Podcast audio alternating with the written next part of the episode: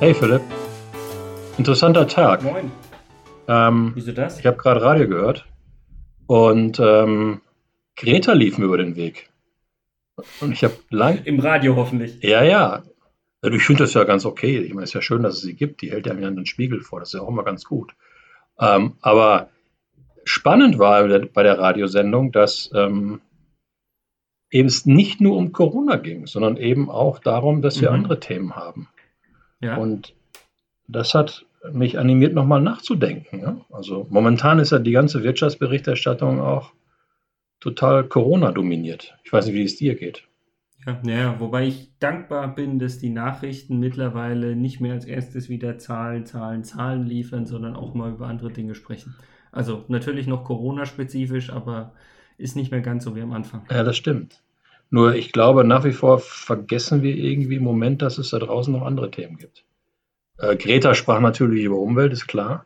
Aber Mhm. wenn du jetzt mal überlegst, die Situation der Unternehmen war ja eigentlich vor Corona schon hochinteressant. Ich will das so formulieren. Ne? Also ich meine, tiefgreifende Transformation von Geschäftsmodellen aufgrund von, weiß ich was, äh, technologischen Neuerungen oder ähm, einer höheren Rechnerleistung, Digitalisierung, sozioökonomische Entwicklung und so weiter und so fort.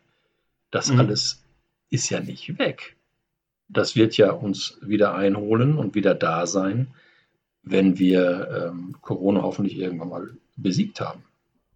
Auf jeden Fall. Und wir hatten ja damals, das ist, das ist total spannend gewesen. Ich habe ja extrem häufig, ich muss es gestehen, ich habe es immer wieder genutzt, das Wort VUCA, ähm, Mhm. was ja für viele, genau wie dein Agil, ähm, für viele irgendwie so ein, so ein, so ein Bash-Word ist, so ein Bullshit-Word ist. ne? Jetzt habe ich es wieder gesagt. Ja. Oh, oh, oh, ich habe es wieder Ja, gesagt. aber willst du es trotzdem mal den Zuhörern erklären, die dies vielleicht nicht kennen? Wofür steht es denn? Ja, VUCA, die VUCA-Welt, das ist eine, eine Welt, also V steht für volatil, ähm, U steht für, für Unsicherheit oder Uncertainty, C steht für Complexity, Komplexität und ähm, im originalen Englischen steht das A für Ambiguity und wir können es im Grunde auf Deutsch übersetzen wie, wie Mehrdeutigkeit. Ne? Also eine Welt, die hö höchstgradig volatil ist, die sehr unsicher ist, die komplex ist, die, die mehrdeutig ist. Und ähm, die, die, was kann man daraus für, eine, für ein Fazit ziehen? Ich meine, die Welt ist nicht mehr planbar. Und, ähm, ja, würde ich sofort unterschreiben. und da, wo ich in meinem Studium langes her gelernt habe, Strategien machst du für acht bis zehn Jahre, du kannst in einer VUCA-Welt nicht mehr wissen, wie sich der Markt in den nächsten fünf Jahren entwickelt. Und insofern ist der Planungshorizont für Strategien deutlich kürzer geworden. Und all das, ich, ja, ja, Philipp? Frank? Na, ich bin, ich bin nur am überlegen, ob ich äh, selbst bei den fünf Jahren ähm, überhaupt äh, zustimmen würde oder ob es nicht sogar äh, Nee, nee, kürzer. Zwei Jahre Ja, oder sonst bin was ich- kürzer sind. Bin ich, bin ja. ich bei dir. Ja. Und, und ich hatte jetzt, als ich vor, vor zwei Wochen mal einen Text geschrieben habe, äh, den Gedanken gehabt, dass äh, diese ganze Corona-Geschichte eigentlich so ein Turbo-VUCA ist. Ähm, Also die, quasi diese Welt noch viel, viel mehr anfeuert. ja, nicht nur die Welt viel, viel mehr anfeuert, sondern es ist eben zurzeit noch volatiler, noch unsicherer, noch komplexer und noch mehrdeutiger. Und das, ich, was ich interessant finde, ist, total spannend finde, ist, als wir in der Vor-Corona-Zeit über VUCA gesprochen haben, gab es eine Menge Leute, wo ich gesagt habe, hm, die Inhalte von all diesen Themen sind in den Unternehmen irgendwie noch nicht angekommen. Mhm. Das sind so lächelnde Führungskräfte auf irgendwelchen Workshops, lächelnde Geschäftsführer bei irgendwelchen Vorträgen, die gesagt haben, ja, ja, das ist eine ganz nette intellektuelle Übung, aber mein Unternehmen ist stabil, das läuft weiter. Ja. Also Disruption findet bei mir nicht statt, das ist was für die anderen, aber nicht, nicht, nicht Ja. für mich. Und so eine Art von Verweigerungshaltung. Und jetzt finde ich es total spannend, ich sehe mit, mit großem Respekt und aber auch äh, Bewunderung, wie es viele Unternehmen schaffen im Moment in dieser Turbo-VUCA-Zeit total klarzukommen. Also nein, total klar kommen sie nicht, aber wie sie die Widrigkeiten bewältigen und wie sie es schaffen, in einer sehr volatilen, äh, unsicheren, komplexen, mehrdeutigen Umgebung doch zu arbeiten.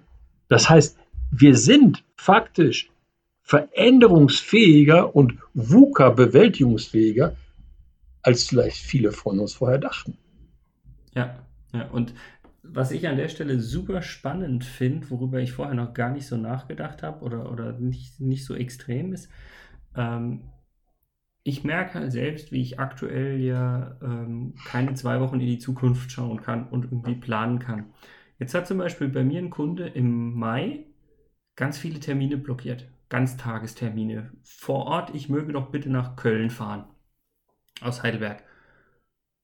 Und jetzt ist dann so, ja, soll ich da jetzt hinfahren? Soll ich da nicht hinfahren? Also nächste Woche soll ich da noch nicht hinfahren? Wie sieht es übernächste Woche aus? Keine Ahnung. Andere Kunden fragen nach Terminen.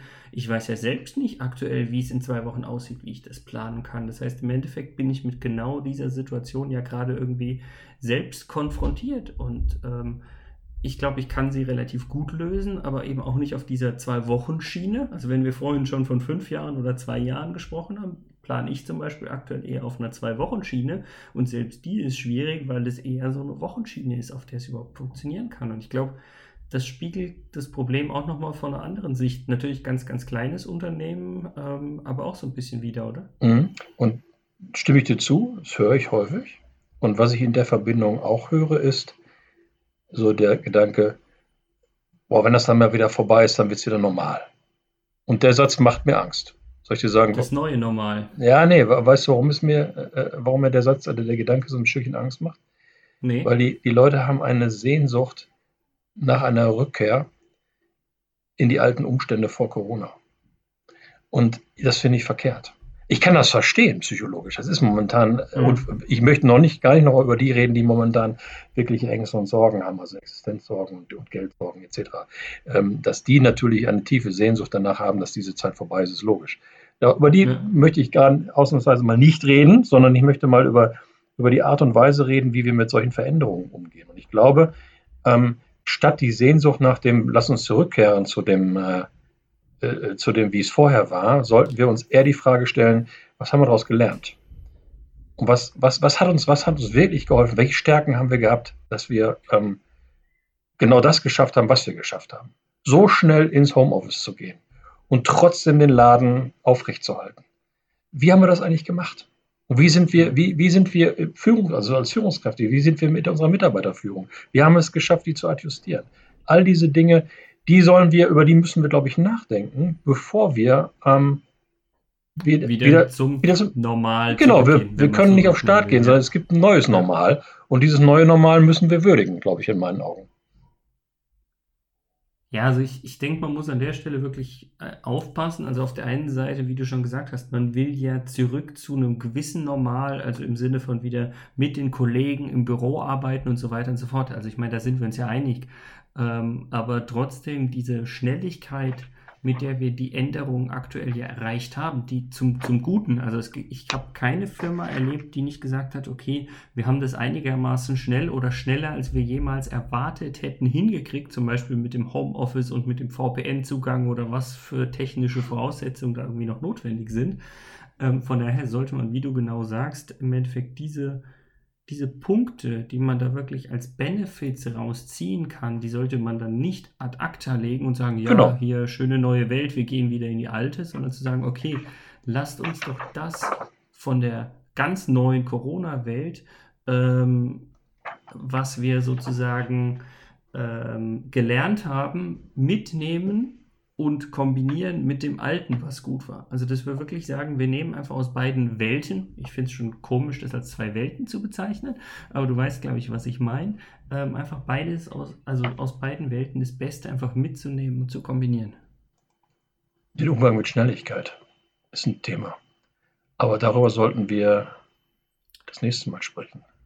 Na, fürs nächste Mal habe ich eigentlich schon ein anderes Thema. Welches? Ja, weißt du, Corona gut und schön, ähm, im Homeoffice zu sitzen, aber tagtäglich so viele verschiedene Kontextwechsel zu haben und mit so vielen Leuten immer nur virtuell und verschiedene Themen zu besprechen, das muss ich mal mit dir auseinandernehmen, weil äh, das steigt mir gerade über den Kopf aktuell. Da wäre ich gespannt und dabei, lieber Philipp. Wunderbar. Mach's gut, Kollege. Mach's gut.